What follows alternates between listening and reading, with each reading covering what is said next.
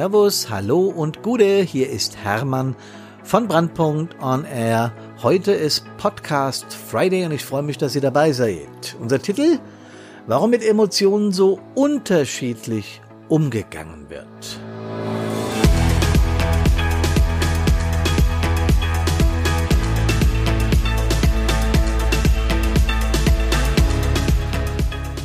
Der Subtitel oder Untertitel auf Deutsch Wie reagieren unterschiedliche Charaktere auf die gleiche Situation? Ich freue mich sehr, dass ihr dabei seid, denn das Thema Emotionen beschäftigt alle Menschen auf diesem Planeten. Da bin ich sicher.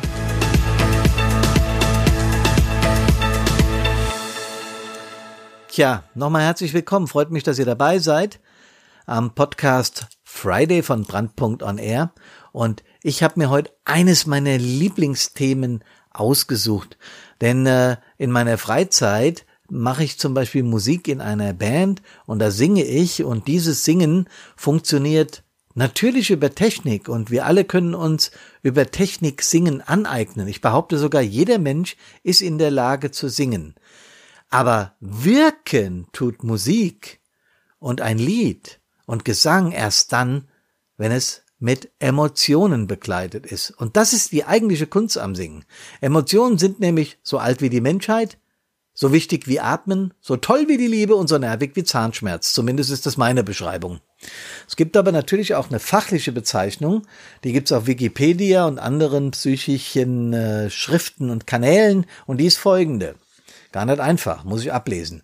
Emotion ist eine Gemütsbewegung im Sinne eines Affektes. Sie ist ein psychophysiologisches, auch psychisches Phänomen, das durch bewusste oder unbewusste Wahrnehmung eines Ereignisses oder einer Situation ausgelöst wird. Zitat Ende. Alles klar? Alles verstanden? Manchmal begreife ich nicht, warum Wissenschaftler immer alles so verkompliziert ausdrücken müssen.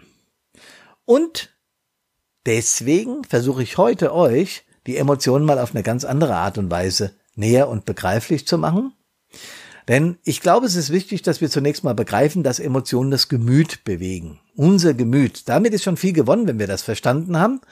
Manche äh, nennen das Ganze auch seelische Erregung. Auch das trifft es, liebe Freunde. Denn was so in unserem Hirn abgeht, wo dieses Areal vermutet wird, wo wir unsere Emotionen entstehen lassen oder wo die unterbewusst entstehen, sie tun nämlich beides, äh, das ist im sogenannten limbischen System, äh, da ist einiges los. Viele Menschen wissen überhaupt nicht, wie groß die Rechenleistung unseres Hirnes ist. Ähm, Im Vergleich zu anderen Primaten oder zu, zu Tieren vor allem ähm, sind, haben wir ja ein wahnsinns großes Gehirn. Ich glaube, das ist auch ganz gut so, sonst gäbe es keine Straßenbahn oder äh, auch keine Computers oder es gäbe auch keine wüsten Beschimpfungen auf Facebook, keine Ahnung. Also auf jeden Fall sind Emotionen das, was uns weitgehend auch, äh, was bei uns weitgehend im Hirn passiert. Und ich möchte vielleicht nochmal klar machen, äh, dieses limbische System oder dieses Gehirn insgesamt man muss sich mal vorstellen, das äh, habe ich auch von Wikipedia, in einem, in einem Babyhirn pro Minute zwei Millionen neue Gehirnzellen entstehen. Und bei uns Erwachsenen äh, gehen an neuronalen Schaltungen im Kopf pro Sekunde 200.000 Schaltungen ab. Also in einer Sekunde wird da oben 200.000 Mal gefunkt. Unsere Nervenbahnen sind so lang und so groß, also äh, haben so eine solche Länge, dass man die 145 Mal um den Äquator wickeln könnte. In jedem einzelnen Menschen da oben drin. Okay, ich glaube, wenn man sich äh, die Primaten der heutigen Zeit anguckt, sind bei manchen vielleicht ein paar Knoten da oben drin, aber trotzdem, es ist unglaublich, was unser Gehirn da, unser Gehirn da oben leistet, in dem Wirrwarr, der da oben an Neuronen, an Nervenbahnen äh, äh, stattfindet. Übrigens gibt es auch noch einen Unterschied zwischen Emotion und dem Gefühl. Das ist auch gar nicht so leicht zu erklären. Ich probiere es aber mal mit meinen Worten, jetzt nicht äh, wirtschaftlich, äh, wissenschaftlich fundiert. Gefühlt ist, was angeboren ist. Also wir fühlen Hunger, wir fühlen Schmerz. Geborgenheit, Lust und so weiter. Ja, das ist also das, was wir unter Fühlen verstehen. Ähm, übrigens ist das Fühlen äh, auch das, warum wir Menschen uns ohne Sprachen verstehen. Auch gestikulieren und, und äh, nur der Blick eines Menschen basiert ganz oft auf Gefühl und auf Emotion. Aber der Unterschied zwischen Gefühl und Emotion ist einfach, dass die Emotion Produkte unseres Fühlens sind. Das heißt, das, was wir fühlen, wird noch durch unsere Wahrnehmung und durch unsere Erfahrung, aber auch durch unsere Erwartung beeinflusst. Und deshalb ist die Emotion was ganz anderes und deshalb spielt auch die Emotion in unserem Leben eine unglaublich wichtige Rolle. Nehmen wir doch mal, um es ein bisschen anschaulicher zu machen, ein Beispiel. Also Männer und Frauen sind ja unterschiedlich. Ne? Rein biologisch kann man das, glaube ich, behaupten. Inzwischen haben wir auf unserem Planeten, also zumindest in unserem Land und in den, in den europäischen Ländern, in den zivilisierten Ländern, sagen wir es mal so, kein Problem mehr, wenn eine Frau eine Frau liebt oder ein Mann einen Mann oder wenn es da zu männlich und weiblich noch divers gibt, ist uns völlig wurscht. Jeder soll doch nach seiner Fasson glücklich werden. Da bin ich auch ganz froh drüber. Aber trotzdem gibt's evolutionsbiologisch, aber auch über kulturelle Effekte wie äh, Erziehung, wie andere Einflüsse, Unterschiede zwischen Mann und Frau, oder? Ich glaube, da sind wir uns alle einig. Wenn man mal überlegt, wie eine Frau zum Beispiel ein Kleidungsstück bezeichnet. Also, wenn meine allerbeste neues Kleid mit nach Hause bringt, dann kommt, sagt, Du, schau dir doch mal, schau dir doch mal das Teil an.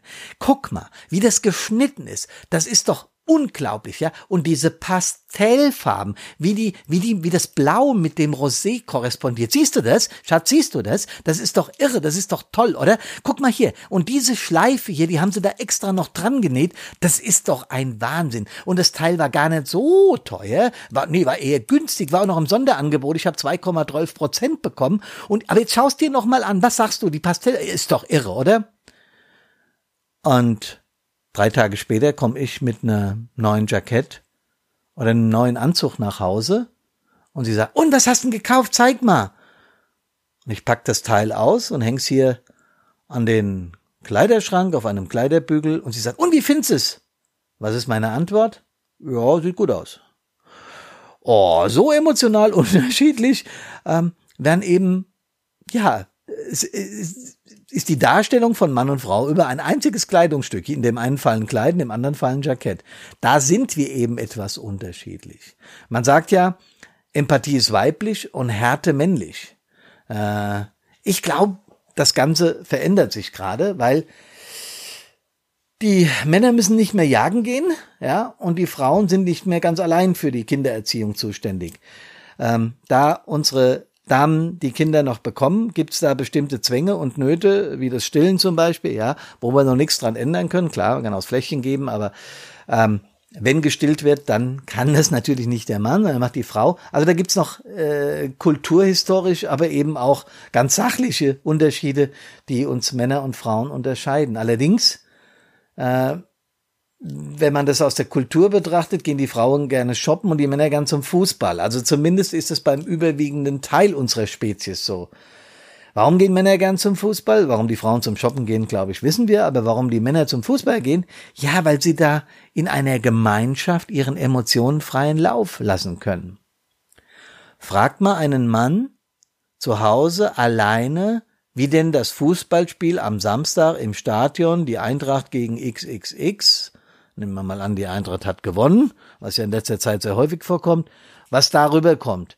Ja, war ein tolles Spiel, war klasse. Aber im Stadion selbst wird jedes Foul, jedes Tor, wird mit einer Empathie bejubelt und wird gemeckert, wenn irgendwas nicht so läuft, wie man sich vorstellt. Also da können Männer durchaus ihren Emotionen im Rudel, sag ich mal, freien Lauf lassen.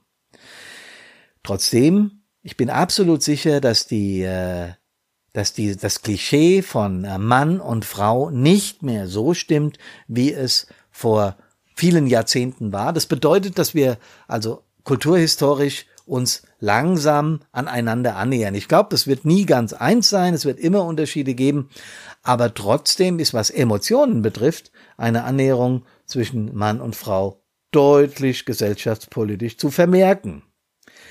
Wir von Brandpunkt haben eine andere Herangehensweise, denn wir nähern uns dem Thema Emotionen, weil es wichtig ist für die Einsatzvorbereitung, für die mentale und emotionale Einsatzvorbereitung von Einsatzkräften. Wir nähern uns über ein, ein anderes Modell, ein sogenanntes Tiermodell, das haben wir entwickelt. Und das gibt's auf unserer E-Learning-Plattform, die äh, im Sommer an den Start kommt. Aber wir haben uns Gedanken gemacht und haben überlegt, wie reagieren unterschiedliche Charaktere zum Beispiel auf Emotionen. Ich will euch einfach mal die vier Tiere, die wir ausgewählt haben, vorstellen und was das für Tiere sind und was die für Charaktere haben und dann anhand von ein paar kleinen Beispiele, wie die auf Emotionen reagieren. Da gäbe es zum Beispiel die Eule, unser erstes Tier, unser erstes Feuerwehrtier oder Rettungsdiensttier oder Katastrophenschutztier, wie immer ihr es nennen wollt. Die Eule ist der Logiker. Sie geht die Sache an mit ihrer Ratio, sie versteht sehr viel, sie weiß genau, was Sache ist. Und mit Emotionen hat sie es jetzt nicht ganz so. Also ein eher ruhiger, in sich gekehrter, sachlicher, rationaler Typ. Das zweite Tier ist der Löwe. Der Löwe sind oftmals laut, sind sehr von sich überzeugt. Der König der Tiere ist ja der Löwe. Und sie sind oft Chef. Und sie sagen, wo es lang geht. Und sie wissen, wo die Wurst wächst. Das ist ein typischer Löwe. Unser drittes Tier ist der Bär. Der Bär ist der Helfer unter den Tieren. Er ist immer für andere da. Und wenn der Bär dir zu Hause geholfen hat beim Tapezieren, fragt er dich dann noch, ob er deine Pinsel, die wir gerade benutzt haben, auswaschen soll und ob er dir vielleicht noch eine Pizza holen darf, weil du hast ja so schwer geschuftet. Das ist unser Bär. Und das vierte und letzte Tier ist der Affe. Und der Affe ist ein nach außen gekehrter, extrovertierter, für mich könnte ein Berliner sein, wa? Wo ist hier die nächste Party? Was geht ab? Ich schmeiß ne Runde. So müsst ihr euch den Affen vorstellen. Also ein sehr nach außen, ein sehr extrovertierter Mensch, der äh, viel redet, der viel Emotion zeigt und der weiß, wo die Wurst wächst und ein lustiger Geselle. So. Jetzt will ich euch die vier verschiedenen Charaktere mal anhand, an, anhand eines Beispieles klar machen. Ausgehen zu einer Party. Die Eule wird zu Hause noch einmal äh, gründlich die Einladung studieren, um ja bei der Bekleidung kein Fauxpas zu begehen, äh, wird sorgsam den Autoschlüssel äh, vom Haken nehmen, denn sie wird garantiert mit dem Fahrzeug zur Party fahren, denn sie trinkt ja nichts und wird anschließend äh, mit dem Hausherrn diskutieren, warum äh, der Bundestag die letzte Gesetz Gesetzesinitiative wieder mit großer Mehrheit durchgebracht hat. Der Löwe wird Star der Party sein.